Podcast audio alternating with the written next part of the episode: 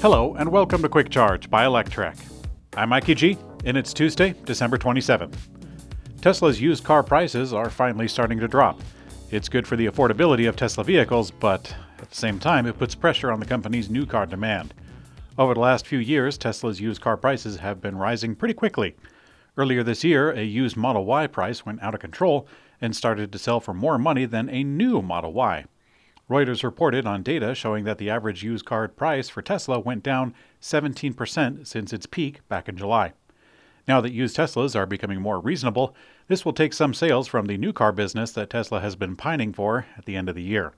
Tesla has been actively offering discounts to incentivize customers to take delivery by the end of the calendar year and subsequently the end of the quarter. This is done ahead of the new federal tax credit that's coming into effect just in a few days.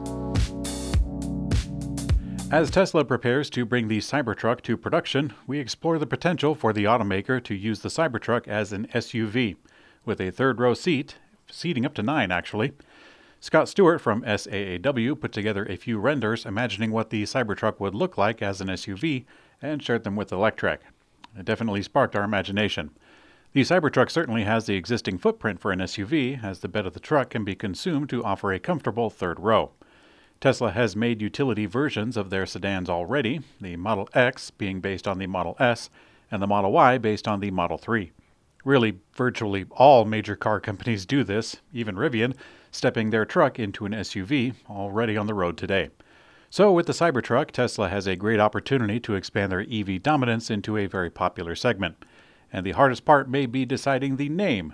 Cyber SUV doesn't sound that great to me. Personally, I like the idea of jumping in head first and calling it the Cyber Mom instead of a soccer mom. But what do you think? Let me know in the comment section. Kia is teasing its first electric SUV, the EV9, ahead of its 2023 debut.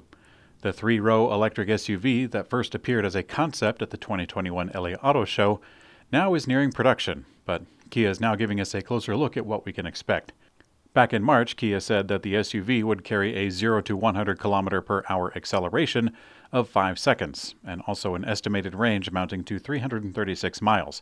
But now Kia has released a teaser video of the main lines of the SUV. It pretty well stays true to the concept that we saw before. However, the concept did include some wild features. Kia's electric SUV is expected to officially debut in the first quarter of 2023, and hopefully we will know the price by then. Despite achieving a record in the third quarter deliveries of over 31,000 EVs, Chinese EV maker NIO has struggled with ongoing supply chain disruptions caused by China's zero-COVID restrictions. As a result, NIO has lowered their fourth quarter delivery guidance. The company adds that it now expects deliveries to be between 38,500 to 39,500 in the fourth quarter, down from the previous 43,000 and 48,000. New reports are indicating that some major cities in China are ending COVID-19 restrictions, signaling the country may be walking back their zero-COVID policies. Other reports add that despite the wildly strict lockdown measures being released, the Chinese Communist Party is ill-prepared for the outset of the virus to take form. In today's community comment found on YouTube, Martin Woods asks for cold weather tips. I have one major one, considering that I've been charging EVs for 10 Utah winters by now. Really, the best thing that you can do is charge up your battery when it is warm. The purpose of this is to speed up the charging time, but also to increase the longevity of the pack. Some newer EVs have a feature called battery preconditioning, in which the battery will warm itself up before a charge. The downside is that sometimes you sit around at a charge station and it doesn't charge right away. Waiting over an hour is not normal, so in the case of yesterday's news story, that is certainly worth a fix.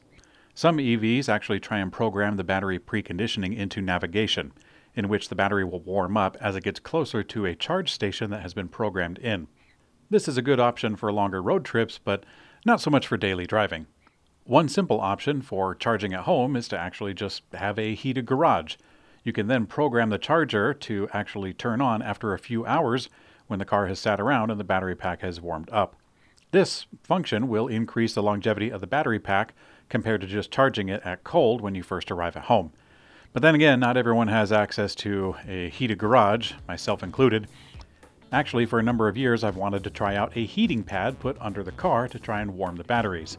You can find these at ski resorts, and I've wanted to try one, but I still haven't done it quite yet.